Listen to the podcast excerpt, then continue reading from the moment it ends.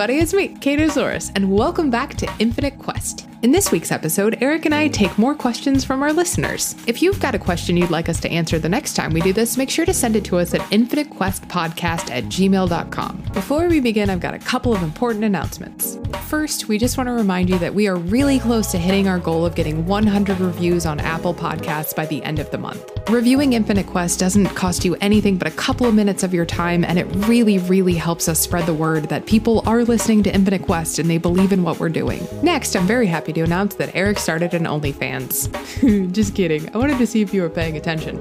But I have one. You can check it out if you want. And lastly, just a reminder that one of the best ways that you can support Infinite Quest and me and Eric is simply by letting people know that we exist. Tell your friends about the podcast, Instagram our videos, tweet our videos, Reddit our videos, Facebook our videos. I don't know, whatever you do. With that, sit back, relax, and enjoy episode 19 of Infinite Quest. Transition. Um! the preacher wore buttless chaps. Hi, everybody. Welcome to Infinite Quest. Today, we're only making bird noises. Caca! I can't roll my R's, so I can't like really make good bird sounds. Uh,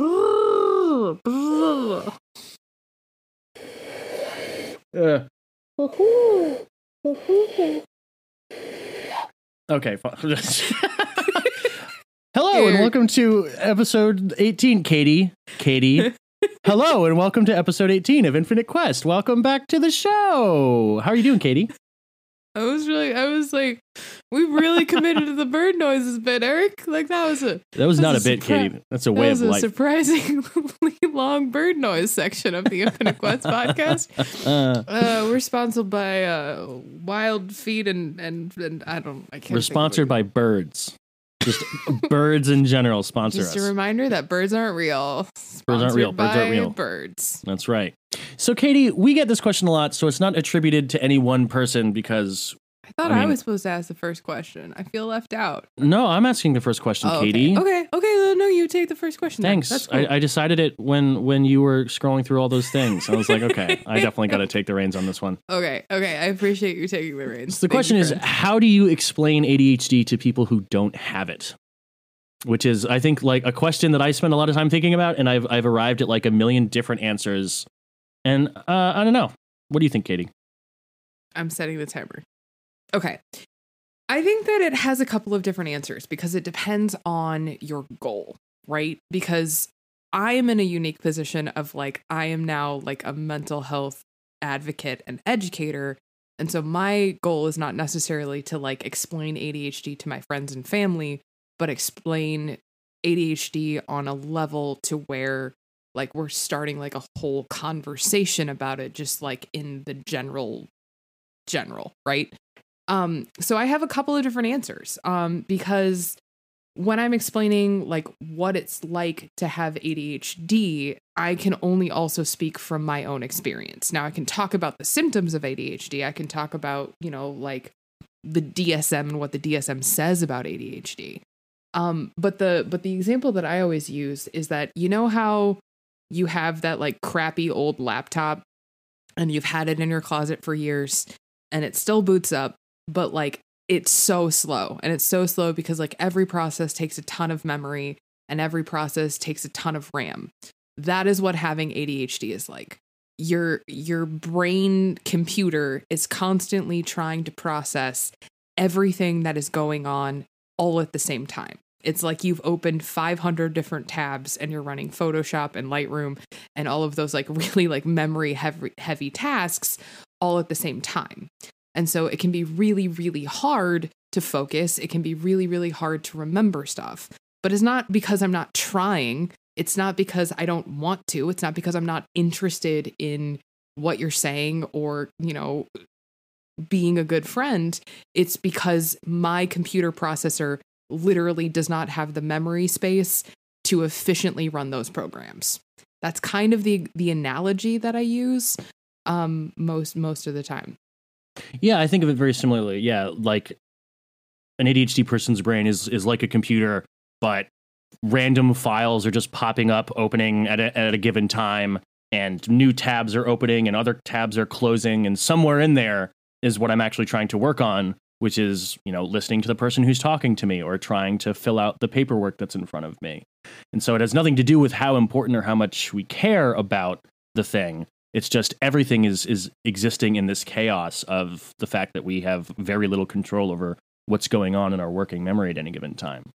And I think the idea of what is your goal is really important because if I'm going to explain it in like a general way, just what is ADHD actually, then you can talk about dopamine and all these symptoms and the DSM.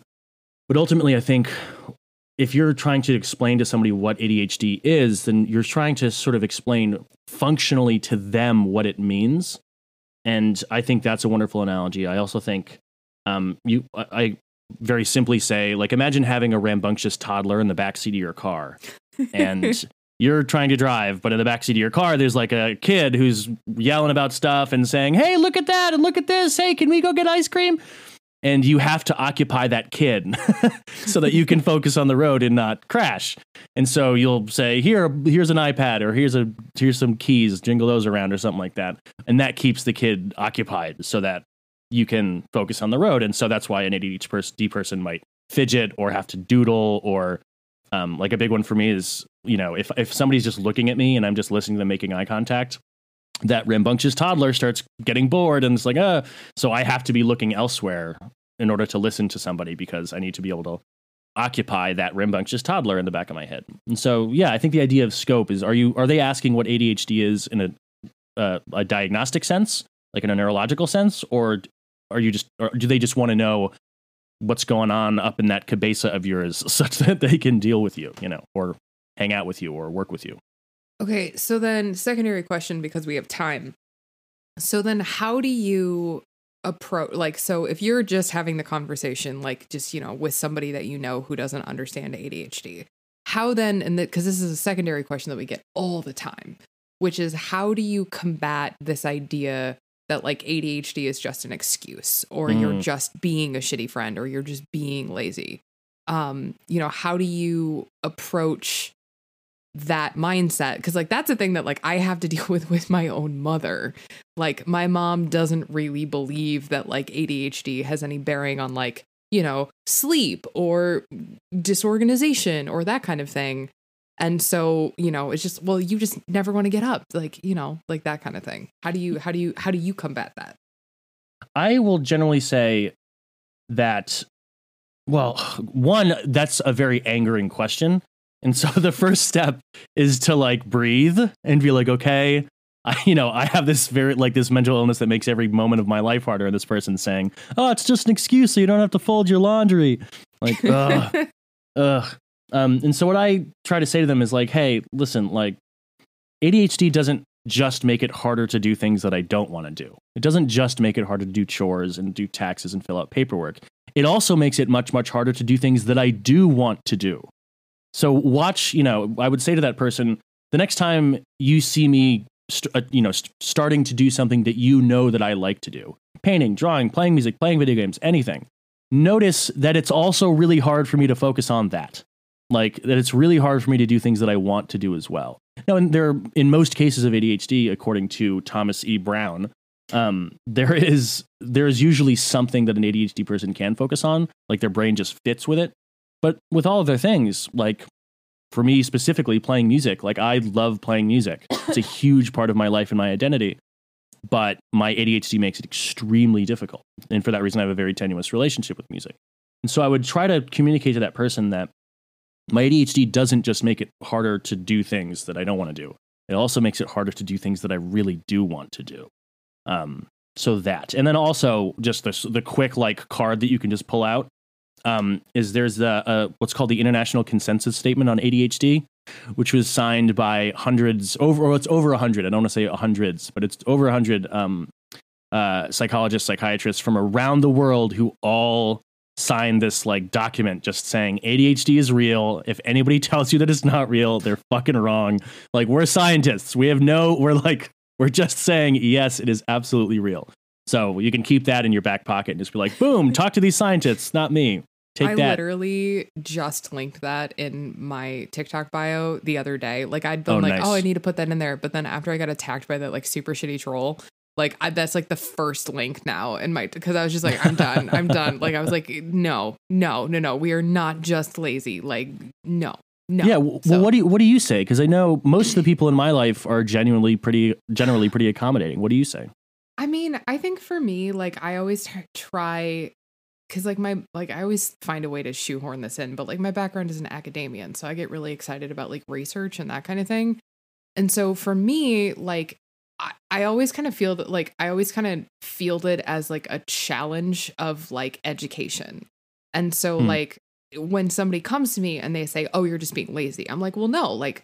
I'm not, but let's talk about like the comorbidities of ADHD. Like let's talk about like the the different effects of ADHD um that are not just being a rambunctious toddler in the back seat. You know, because especially for my type of ADHD uh combined like I have a lot of inattention. Like and and ADHD looks so different on every person um that that's kind of where I, I start from is from a place of like well maybe you just don't understand ADHD um which is totally okay because like nobody you know is born into the world having a complete and concrete understanding of of any mental illness. It has to be learned it has to be taught it has to be reevaluated and re-understood as like new science is is brought to the forefront and developed. And so like also sometimes i'm just willing to walk away from a fight. Like that's also it. It was like I've sort of like acquiesced to the fact that like I think my mom is just always going to like kind of not believe me. And like that sucks. And and it's hard sometimes because the questions she asks are usually geared towards like are you full of shit because I'm pretty sure that you're full of shit, you know. Um but I I'm actually grateful that I have that experience because like I've I've processed it and I've dealt with it and all of that kind of stuff. Um, but it's really useful to have a person that I'm so close to and I love so much in my life have that attitude because it means that when people come to me and they say, Hey, I'm struggling with my parents, what do I do? I can go, I know what that feels like. I know how much that sucks. I see you, I hear you, you are valid. And here are some interesting resources that you might want to share. So I think that's kind of what I've done. Yeah, I think that's really solid. I, I think it a lot of the times it might be um im- imperative it, it might be beneficial to to explain to somebody what ADHD is functionally speaking but I also think it's important to somewhere deep down know that it's not your job to explain it to people um it's your job Absolutely. to accept yourself and love yourself and so That's the most of- important thing. yeah absolutely Oops. oh did we just nail that one We actually like I'm really impressed with how how much we we nailed that. That was pretty solid. good. Okay. So uh actually it's really interesting that we kind of ended on that note for that question because the next question um that I totally had prepared and ready to go is from the uh very amusingly named Dula Parton, which I'm obsessed with. Um and they wanted to know how has ADHD affected your ability to form and maintain friendships? which is a very different thing than forming friendships. Maintaining friendships is a very interesting Oh, twist yeah. on that on that question. So, ready, set, go. sorry, sorry. I think the, the the word maintain or maintenance makes like if if my ADHD was like a little gremlin that lives in my head, it makes the little gremlin go like "Ah!" like run into his little cave. Um, I think one, it's it's important to to to, to understand that friendships just generally do ebb and flow. There are going to be times when you see somebody all the time, then there are going to be times when you don't really talk for a couple months and that's natural. Some some friendships just do dissipate. Um, you'll be relevant in each other's lives for a while, and then you'll grow apart and do your own thing, and we'll see each other five years from now at a you know at a at a gas station in Montana or something like that. So it's important to know that relationships do have their own lives, and it's not always either of your faults. Sometimes that's just the way that it is. Um, but two, just that being said, I think it's important to understand what the other person's love language is. Um, there's this concept of love languages, um, which in short, everybody has a, a way that they express and a way that they receive affection. Um, physical touch, acts of service, words of affirmation are, are some of them. Um, so understanding what communicates to that person that you care about them and care for them. Erica, what what's what's your love language? What's my love language, Katie? Yeah. French. Fuck you. but so I think it's important to understand on a on a communication level what matters to them. Um, another one, big one, is time spent. So some people feel affection from spending time with them. Some people don't need that to to to understand that you love them and care for them. Um, and so understanding like, oh, if I just say hello to this person once a week, that maintains like that's that communicates to them that I still care for them. I'm still thinking about them. Some people, it's like, oh, if I if I send them like a oh hey i saw this thing online and i thought it might be useful to you so i, I sent you the link or something like that or i bought you one so like acts of service um, those kinds of things so understanding sort of what what how how a person receives affection and indeed communicating to them how you receive affection katie you're I looking at me you to funny know that you I'm think i'm really stupid impressed with how hard you dodged that question. that was good right that was was really, good. solid I um I don't know what mine is. That's a true story about me. hmm i could i have a couple guesses Uh, see, here's the thing. Um, oh god, this is not at all answering the question, but it, it is talking about a reality of living with ADHD. Is that I have been a um just a deeply, deeply traumatized people pleaser for so long that like I have no concept of like what actually makes me happy. Hmm. I just like because I've I've consistently like and it's something that I've really been like working on lately like once I started realizing that but I think that like is part of the reason why I struggle so much with friendships because like I ta- like I've taken the test I've taken the test a bunch of times right and every time I've taken one of those like love language tests my answer changes Hmm. and Are you- like mo- katie are you trying to please the test Are you kind trying to- of yeah i mean I, little was bit. half sarcastic yeah but like but the other thing is like i like i very specifically remember a lot of it had to do with the person that i was with at the time because Hmm. they would have a love language and i would want to like like make that person happy and so i would change the way that i naturally interact in order to keep that person happy. And like that's not good. Like that's not a thing that you should do. Don't recommend that. But it means that like i'm amazing at making friends. And that's one of my my things that i'm actually like i really take it as a point of pride. Like i'm great at making friends. And there's something about my face that says please tell me your entire life story stranger at the bus stop um and that happens to me you've been there Yeah, when that crazy. has happened to me remember that guy at costco Yeah, it was the first. It was within like 20 minutes of the first time we were ever physically together. You like pick me up at the airport, and you're like, "Oh, let's stop by Costco." And I was like, "Okay." And we got like 30 feet in before this guy stopped us, and he was like, "You look just like my cousin. My cousin's name is Beverly." And da da da da. And I was just like, "Oh my god." But that's the thing that like happens to me because like I feel like I don't know if like some people are like you know like the science behind like being an empath is very like dubious. um but like I think that I've always kind of like naturally approached like making friends with like my friends are cool but I really struggle with maintaining them because the circumstances in my life change and then my relationship to how I relate to that person changes. And it's really, really hard. Like, I don't have a lot of close friends. And like, I've always been a person who struggles to stay in touch. And like, eh, to the point where like, I've always felt a little dirty because like I have like calendar reminders set. Like, I literally have calendar reminders where it's like, hey, you haven't reached out to, you know, Kelly in a while. Message Kelly or like message Sarah, like, like these people who are really important to me in my life and I deeply love and I deeply care about. But my fucking stupid piece of shit brain first off tells me constantly that nobody likes me. My piece of shit brain tells me all the time that like they're not actually my friends. They just feel bad for me and they're putting up with me. Um so i have to constantly fight that. And then on top of that is like the adhd factor of like time blindness and like oh i guess it has been six months since i messaged that person Yeah. i thought it'd been a week and a half um and and and just like the emotional permanence of friendship like is something that I really struggle with. And it's really embarrassing to admit. Like it's really embarrassing that like I have so many people in my life that like I don't talk to anymore because I'm too embarrassed. Like I'm too embarrassed to like message them 3 years after I fucking ghosted them because I I perceived some slight and be like, hey, so remember how I disappeared off the face of the planet? Sorry, I'm less busy now. like I yeah, like friendships are something that like I I super super struggle with. And I think it's like a like for me it's not necessarily just my ADHD, but a lot of it is like tangential to my ADHD, like the rejection sensitive dysphoria and like the people pleasing and the just like internalized shame and guilt that I feel for having struggled with so many things for so long without understanding myself.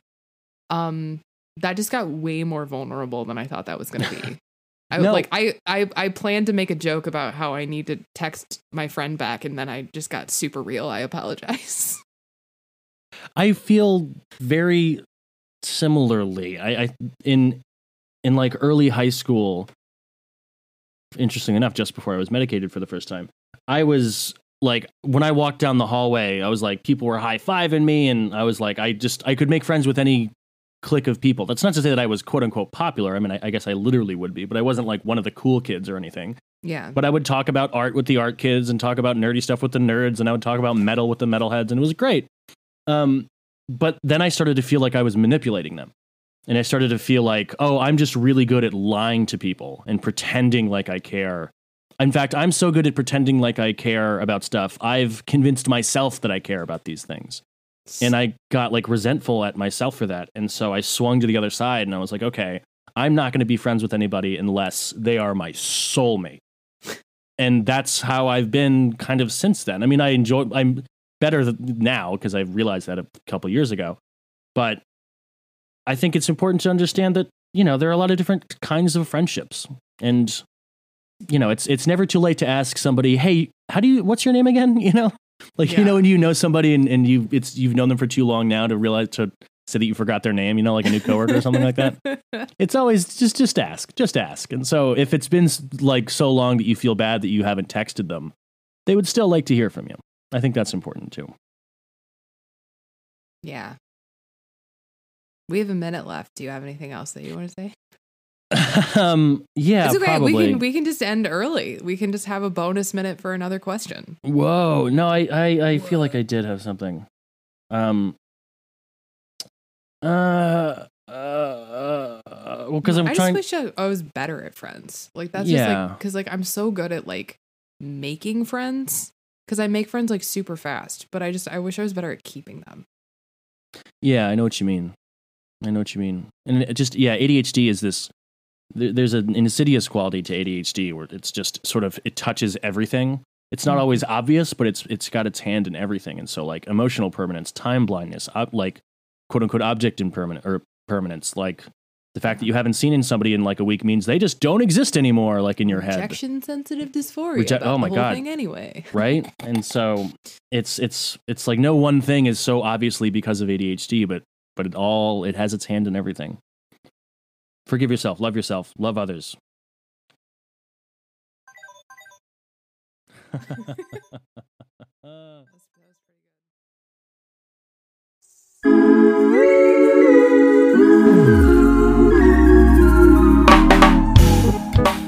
Hey everybody, you did it! Congratulations, you made it to the middle of the episode. We're really proud of you.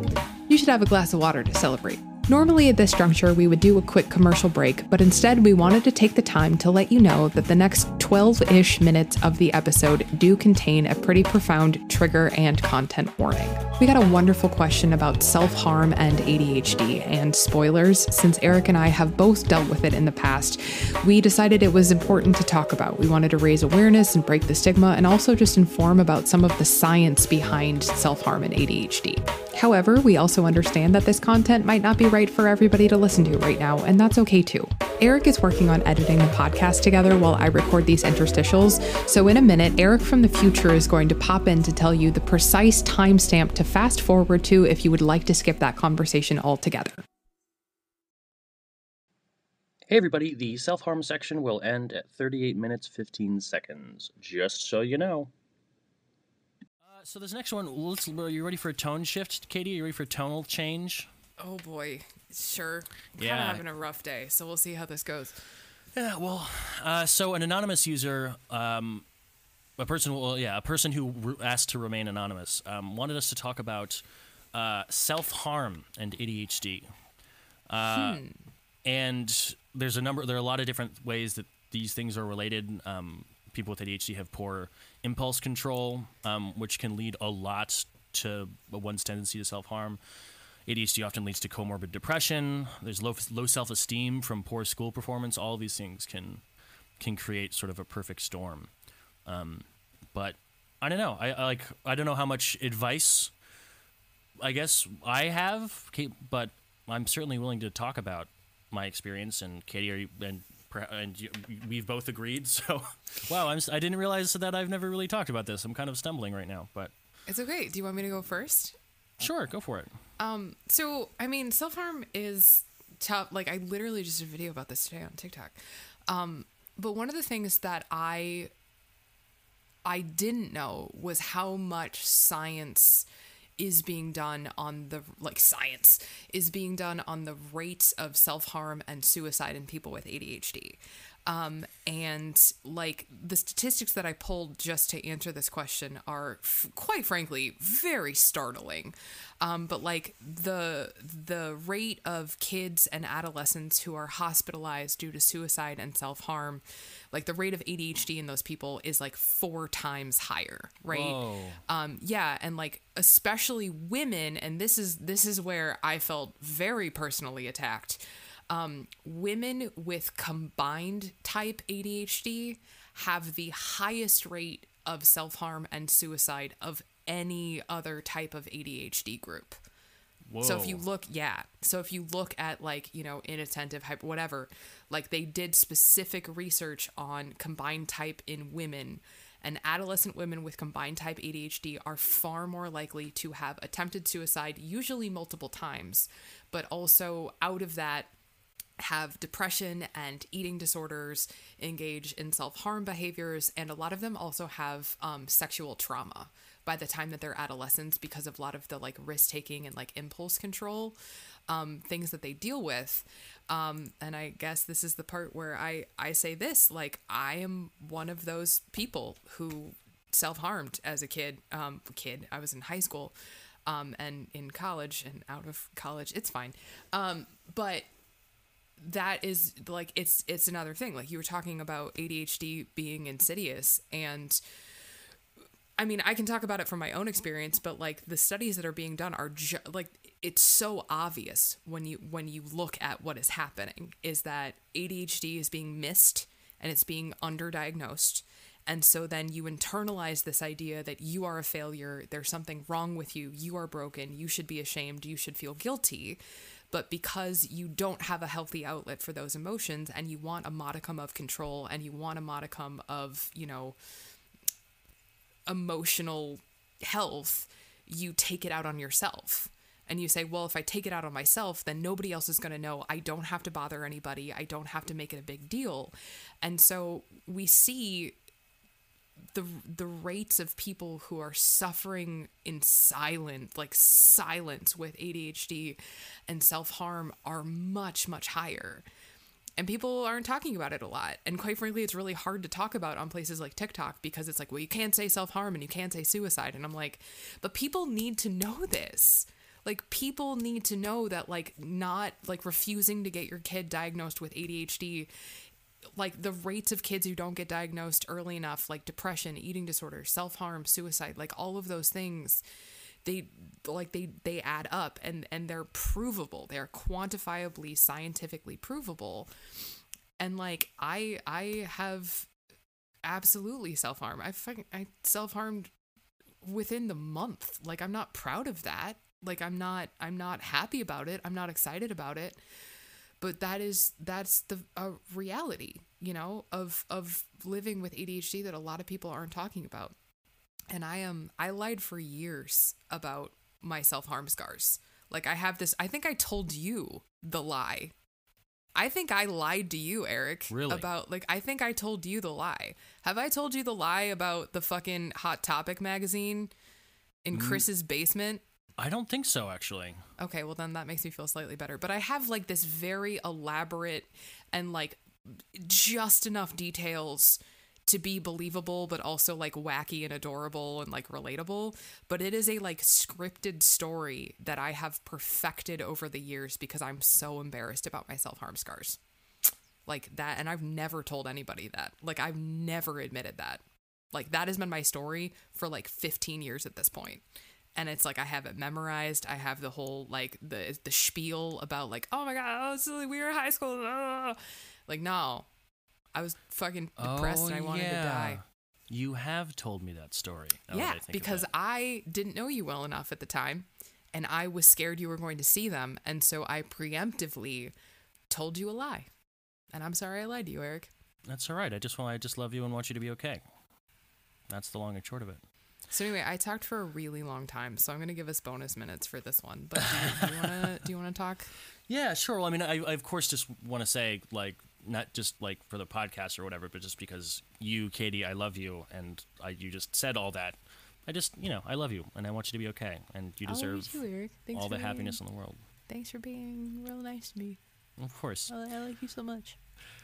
So it's the relationship between ADHD and self harm is one of those things where once you learn about it, it seems so obvious. It's like it just makes so much sense.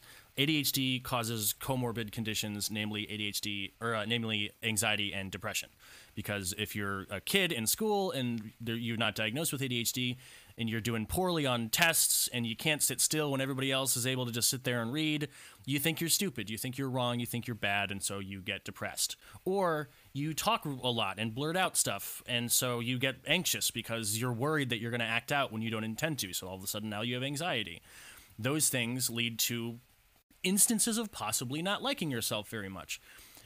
Also, ADHD makes impulse control something really difficult. We have poor cortical inhibition. Our brains don't go through these checks of like do do we really want to do that that it does with neurotypical people. We just tend to like act on impulses. And so if you have the impulse to self-harm, you're way more likely to just go ahead and do it because you're just why wouldn't you, you know? Well, that's what your ADHD brain is telling you is why wouldn't you?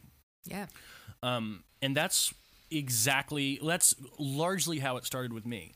Um, so I yes I've I have a long history with self harm and uh, um, just deciding I won't get I'm not going to say specifics but um, it started as it started as I just noticed that it got a rise out of people. I was looking for attention. I really liked making people laugh. I really like it liked entertaining people, just in general. Whether I was making them laugh or or telling a sad story or something, I just always liked attention. Basically, I still do. And I noticed that I didn't particularly care if I was experiencing physical pain for a you know a, a period of time. If it got people to go whoa holy what the hell you know? And so when i started self-harming it had nothing to do with depression and self-loathing. I just didn't particularly care and it got a rea- reaction out of people. And so you know there was a time i won't I won't get graphic with like the graphic ones but one of the stupider ones was uh, a, a teacher in like seventh grade or something was passing around a stapler so that we could staple our like these sheets of paper together. And so it was getting passed around the room.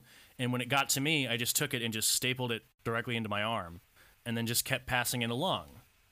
And it hurt for a second but it made the person next to me go what the fuck did you just do? And i liked that. I liked the attention.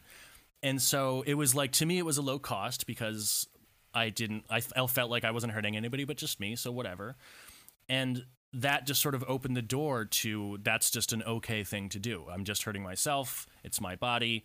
Fine.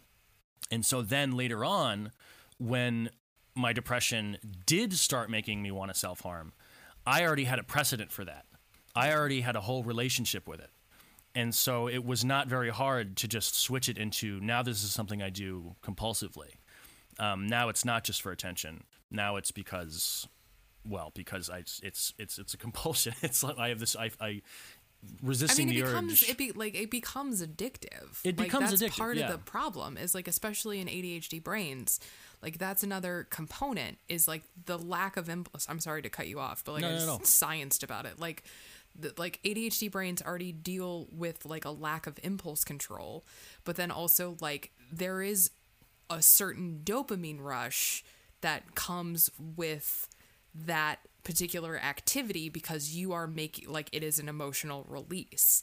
And so because ADHD brains are also so predisposed to addiction Yeah. that it is much much easier to get hooked on the emotional release of self-harm and then it just becomes a self-perpetuating cycle. And Yeah. that's another fucking thing is like addiction in ADHD. But we, we Oh have to my do a separate episode about that later. Yeah, my gosh. Um, it, it also it it served it served and serves. Uh, I mean, I'm it's been a couple months, I suppose, right on. Um, but it's it serves as a way of quieting my brain because my brain is just running just all the time, darting here, darting there, and I feel an immense lack of control. But once, if uh, I just don't, I don't want to trigger anybody with by being too specific about anything. Um, but if I like have an injury, let's say, um, f- for one, there's the initial endorphin rush when it first happens, and your whole body goes like, "Oh, whatever was just happening, now it doesn't matter. Now this is happening," and that giving up of control of, "Oh, now I don't." Now it's very clear to me what I need to do. I'm not bouncing off the walls trying to figure out if I should be painting or drawing or doing my homework or reading that thing I said I would read or responding to friends. Now the answer is I need to tend to this wound that I have on my body. Full Yeah. stop. And that would quiet my brain, which is another thing that was a direct response to my ADHD. Um, now I was lucky enough to get diagnosed early on, but I didn't realize it's it's the ubiquitousness of my ADHD and how prevalent it was in every factor of my life until like this year. Um, and so looking back, it was all so directly related to my ADHD. None of it was really obviously blatantly like I self harm because I have ADHD, but it was always there. It always had its hand somewhere in all those self harm behaviors. Yeah, And- it's so insidious. Like you, I know we keep saying insidious, but like it's it's so interconnected and it's so insidious, and that's like I don't know. Like I just I get really frustrated about it sometimes because I'm just like I wish. I mean, we're doing it right now, but it's like people don't know. They don't know that that's like part of it. Yeah, I, I I'm really genuinely frustrated with myself. Um, I looking mean, back, it's not your fault, well, Eric. well, no, well, thank you, but I mean, what I'm what I'm frustrated about is that I didn't understand that ADHD wasn't just a school thing. Like I was lucky enough to be diagnosed when I was 15, which is a very different from you who got diagnosed much later. Um, but I didn't understand the gravity of it at all until like a year ago. Oh, I thought it was just, oh, this is a label that they've given me because I can't do that. I can't jump through the hoops that the man, the system wants me to jump through. So I, I just took it as sort of an insult from the people in charge. I didn't realize that it's it's a serious issue of executive function in your brain that affects every part of your life. And so I'm frustrated that I didn't understand that earlier. Um, I'm glad I understand it now, but I, I'm really frustrated that I didn't understand that earlier. That was a really good answer, Eric. Yours too, sweets. Thanks. I just called you sweets. Here, I'm, I'm leaving it in. Maybe I don't know. That's fine. You can call me sweets. I like it when you call me sweets. Hey, that's it. A tonal shift. Tonal shift. Uh, wait, is it my turn to ask a question? Uh, it, I believe yes, it is. Question four. Okay, great. Um, okay, so we got the nearly identical question from two different people, so that means that there's probably more people who want to hear it. Um, so Ashley and Kayla would like to know how do you remember to do small tasks? Stuff like, oh, I'm going to send you that email link, or respond to an email, or go get an oil change, pay your phone bill, like that kind of thing. Like those little minutia daily tasks. Like, how do you The how do you, mosquito how tasks. do you do that? Mosquito tasks. I just want to say first off, are, are you picturing Ashley and Kayla as being like identical twins? For some I was reason, picturing them as being like roommates. Like Oh, they yeah. were, and they were roommates. and they were roommates. Fine But also, like, I'm just, I'm not gonna lie to you now. I feel like really like weird and vulnerable from the last question, and so I don't know how to like totally shift into like, have you considered post-it notes? Like, just like, I feel really douchey being like, yeah, and like here's like my like heartfelt story about like self harm, but then also like, yeah, so I set a phone reminder, like, cause that that's the that's the struggle, like. I realize I'm not answering the question, but like that is such the problem with ADHD. I think like that's that's what I get so frustrated about is like What- there are these like huge encompassing life problems of like my eating disorder and depression, right? And then it's like also I I haven't gotten an oil change in 2 years. Like and it's just like and it's just like there's there's so much of it that feels so silly and so trivial, but then there's other parts of it where you're just like oh my god like my mental health is like constant like i don't know how i don't know It's really frustrating. it's so weird to think about that It's- like the you know what i mean like I, I think it also it, it, it, it's it's to the detriment of the understanding of the overall condition too. Well, like like for example, the whole squirrel thing. You know what I'm talking about? oh my god like i'm just like totally an adhd squirrel squirrel To- well, it's, oh, people are allowed to understand their own mental health, however they, you know, but I so to each their own. But to anybody who doesn't know, there was a scene in a movie Up. I think it was from this movie. I just don't like being compared to a Labrador Retriever, even though I compare you to a Labrador Retriever all the time, and now All I feel time. bad. I see All what I did time. there. I, No, am sorry. It's okay. Uh, but there's a scene in the movie Up, who's not sponsoring this episode, where there's like this dog who like embodif- like personified is ADHD personified or dogified, and there's just a scene where it's talking, and it's like talking, talking, talking, and then it goes squirrel because it just sees a squirrel and has to acknowledge it, and then it goes back to what it was doing, and so there's this whole idea of like that's ADHD is is squirrel like that kind of thing. And dude, like to to a lot of people that like it helps them trivialize or not trivialize, it helps them deal with the immensity of it and it helps them, you know, bring back down to bring it back down to earth. Um, but to me it's like, you know, ADHD causes, you know, suicide and self-harm and Yeah. a bunch of awful shit. And so I mean, it's yeah, like I shouldn't trivialize it, but I think it's just like I hate it because like I'll start talking about ADHD and invariably somebody will go, squirrel, am I right? And I'm like, one in three women with ADHD have eating disorders and they've tried to kill themselves by the time they were 18, but thank you for your comment. Like, because that's just like, I like have that knowledge in my head now.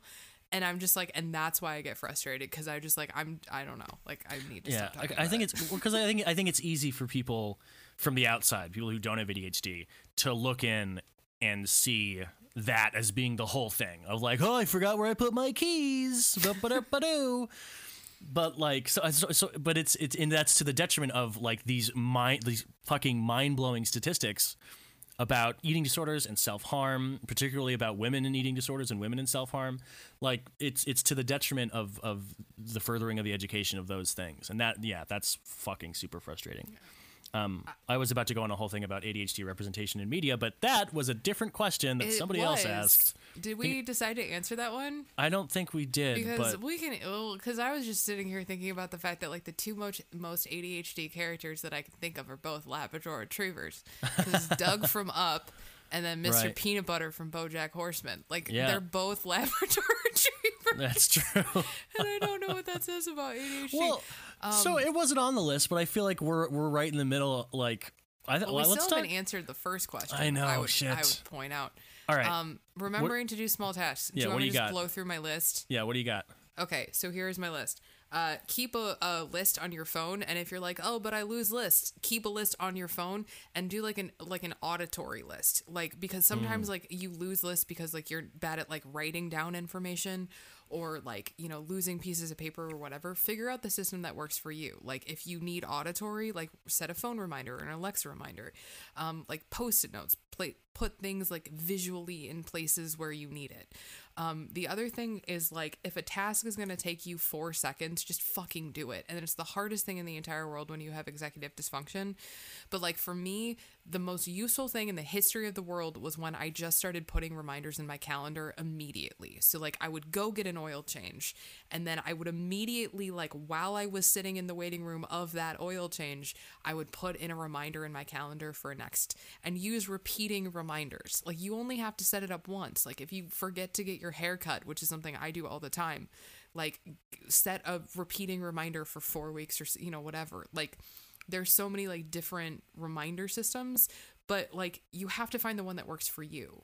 And that's the thing is like I can sit here all day and tell you to use post-it notes, but you use a whiteboard and that works better for you. And so we just well, I mean we haven't released the episode yet, but we have a, a episode coming up about effective systems and systems that work for you. And that's the thing is like I can give advice all day, but if it doesn't if it's not how you synthesize and interpret information, it's fundamentally useless. Yeah, I think you.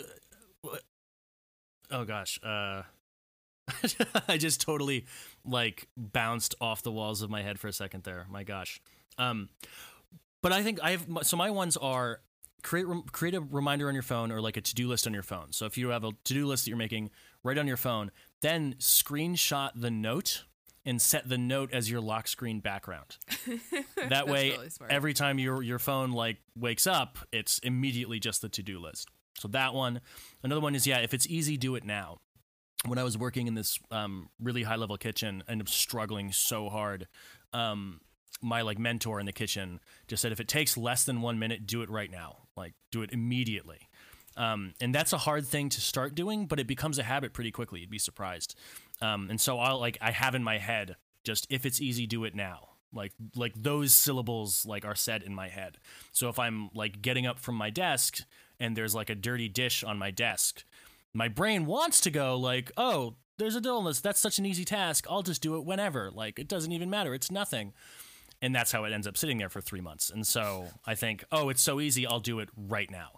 And before, and I like before I even have time to hesitate, I'll just start doing it and just like force your body to start doing it. And then before you know it's it's over. So that's a big one.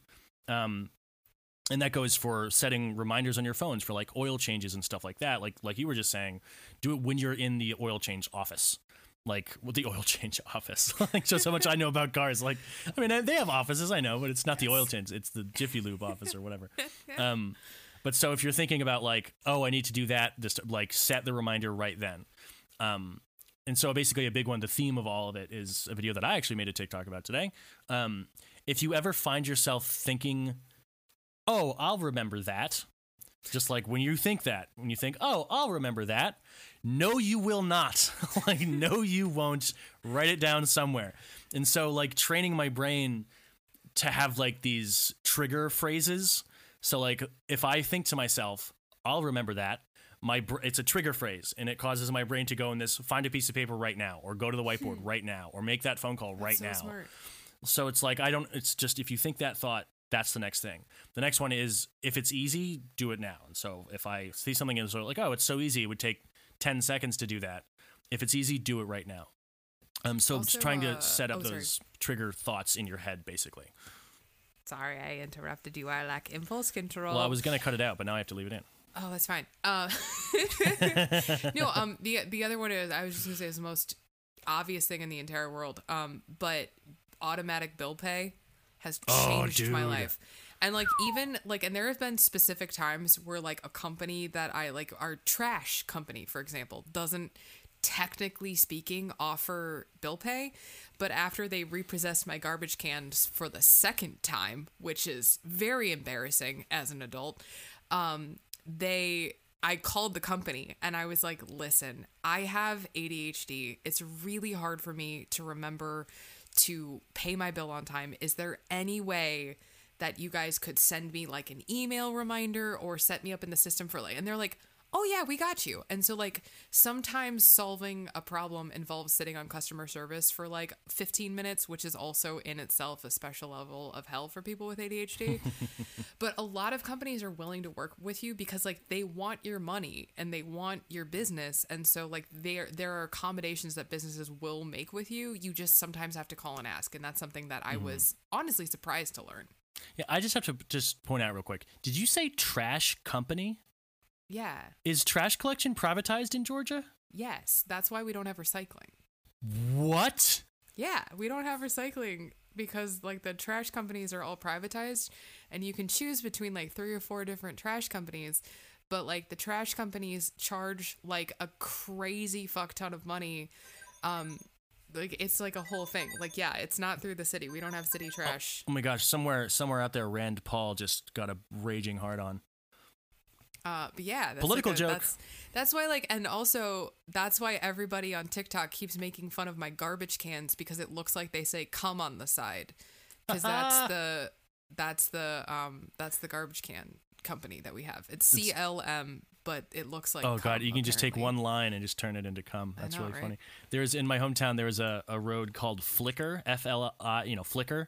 Mm-hmm. And uh, so if you just connected the capital L and capital I, it would say fucker.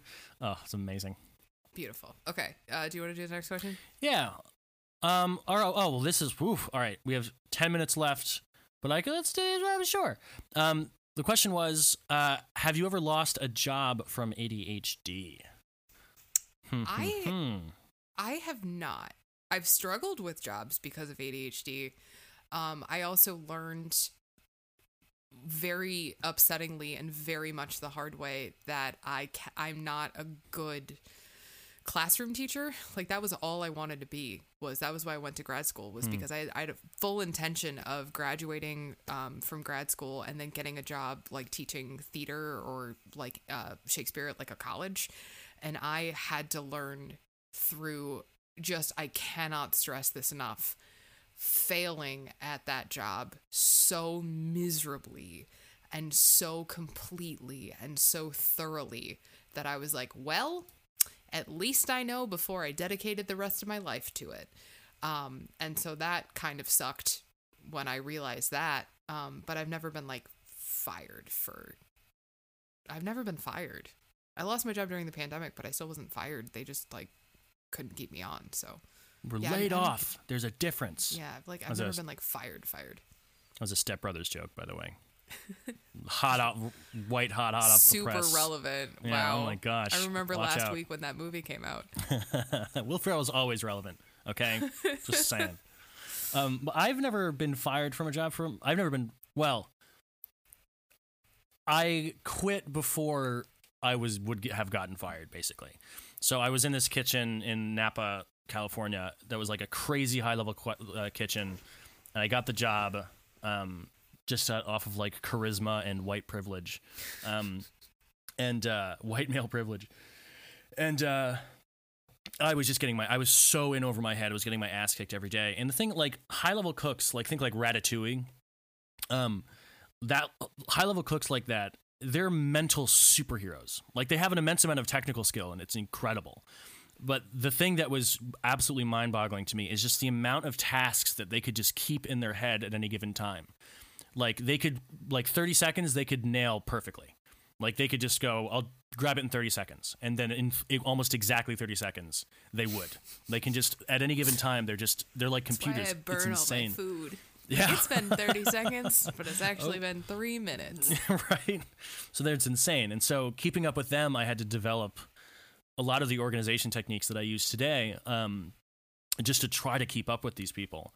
Um, and so I was, uh, I mean, it was, it was unhealthy. It was a really unhealthy time in my life. I mean, I was like, I quit. So, uh, anyways, no matter how hard I tried, my ADHD wouldn't let me. Which is not to say you can't be a high level cook and have ADHD. Of course you could. But that combined with the fact that I just wasn't skilled enough to be there, um, I couldn't. I couldn't keep up. I could just barely. On my best day, I could just barely keep up. Um, and so I ended up quitting that job. I, I quit because I was so afraid of going to work. Um, because my, my my chef at the time was a screamer. He would just publicly scream at you, um, in front of everybody. Um, and it happened multiple times a day. And like I would, it was it was insane. He would walk up to me when I was on my prep station working, and he would just go, "Eric, what do you think you're doing wrong right now?" Or actually, he wouldn't say Eric. He would say Junior because I was the youngest person in the kitchen. Aw. So he would say, Junior, what do you think you're doing wrong right now? And I would just be like sweating and going as fast as I can. I would say, I don't know, chef. And he goes, Huh, you really don't know? Huh. And then we just walk away. It's just brutal. But anyways, I was so afraid of going to work that one day I was I was about to try to break my fingers so that I wouldn't have to go into work. Jesus Um, Christ, Eric. And so that's when I was like, I need to quit this job right now. Like I can't. It's not healthy because I just kept pushing myself. So, anyways, um, that job I didn't. I wasn't fired, but I eventually probably would have gotten fired. But I quit that job um, because I think if I didn't have ADHD, I think I probably could have managed. Um, but I mean, I wasn't qualified to have that job in the first place. Like, and which isn't a rebuke of myself. It's just true. Like if somebody asked me to play in the you know London Symphony Orchestra, I couldn't do that either. Um, and so, who's to say whether or not if I didn't have ADHD, would I be, have been able to keep up? It would have been easier. Um, so I don't know if I directly lost that job for my ADHD, but it certainly helped, and certainly helped. so I'm gonna do something bold. So we are. We helped me lose my job. Sorry, not helped me with the job. Okay. Um, so we have like five minutes left, And I feel like we answered that question because I think that was more of just like a us question. I feel like Yeah. we've answered that. So Uh-huh. I'm going to commandeer the last five minutes to ask you Oh, this boy. question because Uh-oh. I think this is a really cool question uh, that I want to read out loud. Um, so Katrina wanted to know how do you talk yourself out of making rash impulse decisions? Um, and that came specifically out of the video that I had made the other day where I was talking about how I really want to get like a full sleeve tattoo. And I told the story of my bad, shitty impulse decision tattoo. Um, so how do you how do you talk yourself out of impulse uh, decisions, Eric? I usually don't. Frankly, I mean, The brutal honesty of that answer. yeah, I mean, I usually don't. I don't want to pretend like I'm some paradigm of success. Um, is that I, I hope that phrase made sense. Um, I mean, on the off chance that I do, the hardest part is noticing that you're being rash because it's like you have to observe yourself, and that's hard. Like if you're the one being rash, then how do you note it? It's difficult as fuck. But I would say just hesitate more when it comes to making decisions. Just like d- manually hesitate. You're like, wait, really? I don't know. How do you do it? Um, well, it depends on on what it is. Um, because like I have a big like impulse spending problem. Like I spent too much money this month because I was very sad. Um, and so one of the things that I've tried to do is like if I'm like really like, oh, I want this thing. Like I want this thing and I want this thing now because that's the thing that my brain does is I go, "Oh, you should buy this dress because you could make a TikTok or like whatever." Um I'll leave it in my cart for 24 hours. Like that is something that I'll do is like I've started kind of trying to be better and like training myself that way. Um, with tattoos, I have a strategy. Um, and because after like you like you really have to learn the lesson of getting a deeply regrettable tattoo before you like really learn how to deal with it like after that. But for me, what I do is if I get a if I have an idea for a tattoo, I set up a calendar reminder. And the first reminder is for six months. And then the second calendar reminder is for 12 months, like after that date. Like I'll go, oh, I should get that as a tattoo. So I immediately get out my phone, I put it in my calendar, and then six months go by. And then six months after the day that I've completely forgotten, I look at that I go, do I still want that tattoo? And then I go, okay, or whatever. And then 12 months goes by, a year to the day, my phone goes off, and I go, huh, do I still want that tattoo? And so that is why I am very, very happy with all of the tattoos that I have now, because I quantifiably knew that I wanted every single one of them for at least a year. Nice. That's rock solid. That actually that reminds me. I, I actually do have one little strategy that works sometimes. At the end of the day, you have to you have to have some self you have to will yourself to not do the thing. Um, but when I like my big thing is is ordering takeout. Like if I'm really sad one night or I'm having a bad like I'll just impulsively buy or like sixty dollars worth of sushi or something. Um, but uh, what I do is I think if somebody paid me sixty dollars to not get sushi right now, would I take that money? Absolutely, I would take that money. Well, it's exactly the same thing. I would have sixty dollars more if I didn't order sushi than if I did. It's exactly the same thing. And so, if it's a monetary thing, I think if somebody paid me the cost of that dress to not get that dress, would I take the money? Yes, I absolutely would. Well, perhaps the answer is yes. Perhaps the answer is no.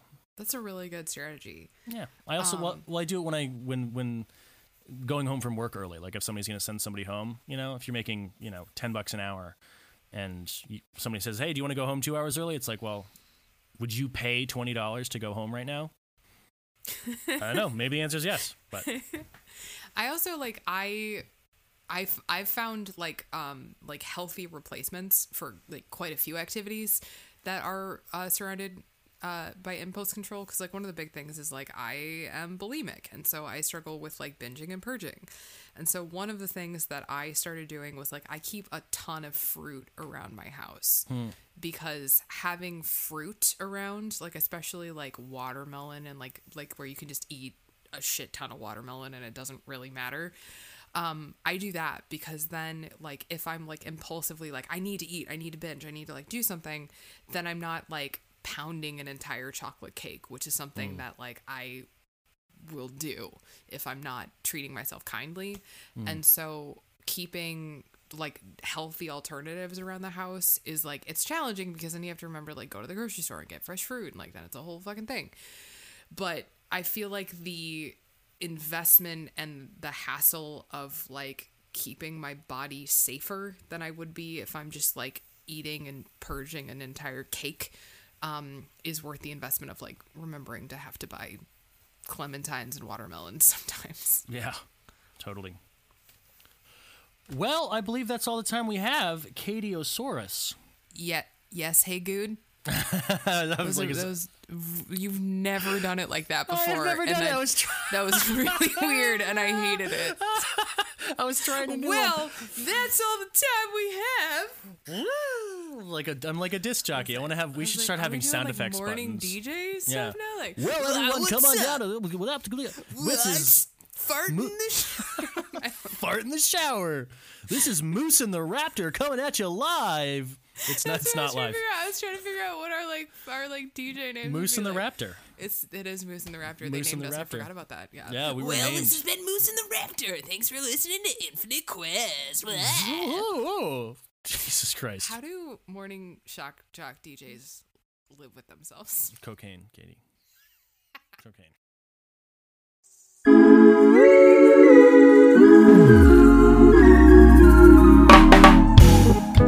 And that's it for another episode of Infinite Quest. As always, from me and from Eric, thank you so much for supporting us. Thank you so much for believing in us. And thank you for being part of the Infinite Quest family. Before we go, we just want to give a shout out to our newest Patreon subscribers. So thank you to Claire and Gabrielle and Ben and Mariah and Kate and Rebecca and Connie and Ashley. Thank you all so much for your support. We are so grateful for your belief in Infinite Quest. And if you're sitting at home and you're interested in supporting Infinite Quest, you can do so by checking out patreon.com slash infinite quest. Until next week, thank you all so much. Remember to be kind to yourself, remember to drink some water, and remember that we love you.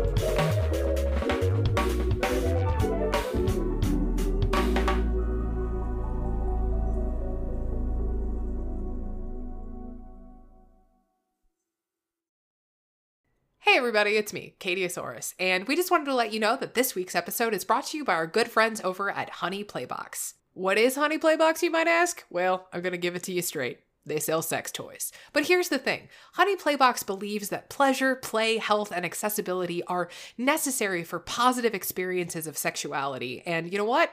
Here at Infinite Quest, we agree, especially in conversation with how tough sex and sexy times can be when you're struggling with ADHD or depression or any sort of neurodivergency.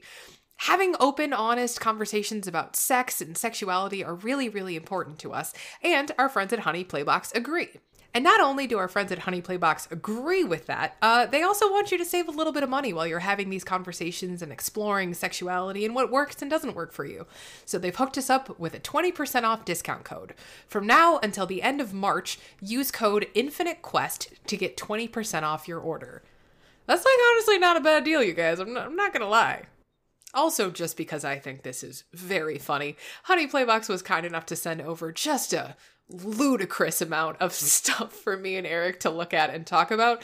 So, in the next couple of weeks, you're going to see some content over on the YouTube, and we're also going to talk more just about sex toys and how they can help uh, your ADHD relationships. So, we will uh, be posting that content soon, so you have that to look forward to. So, again, use code Infinite Quest if you want 20% off your order over at Honey Playbox, and uh, have have fun. Oh, okay, bye.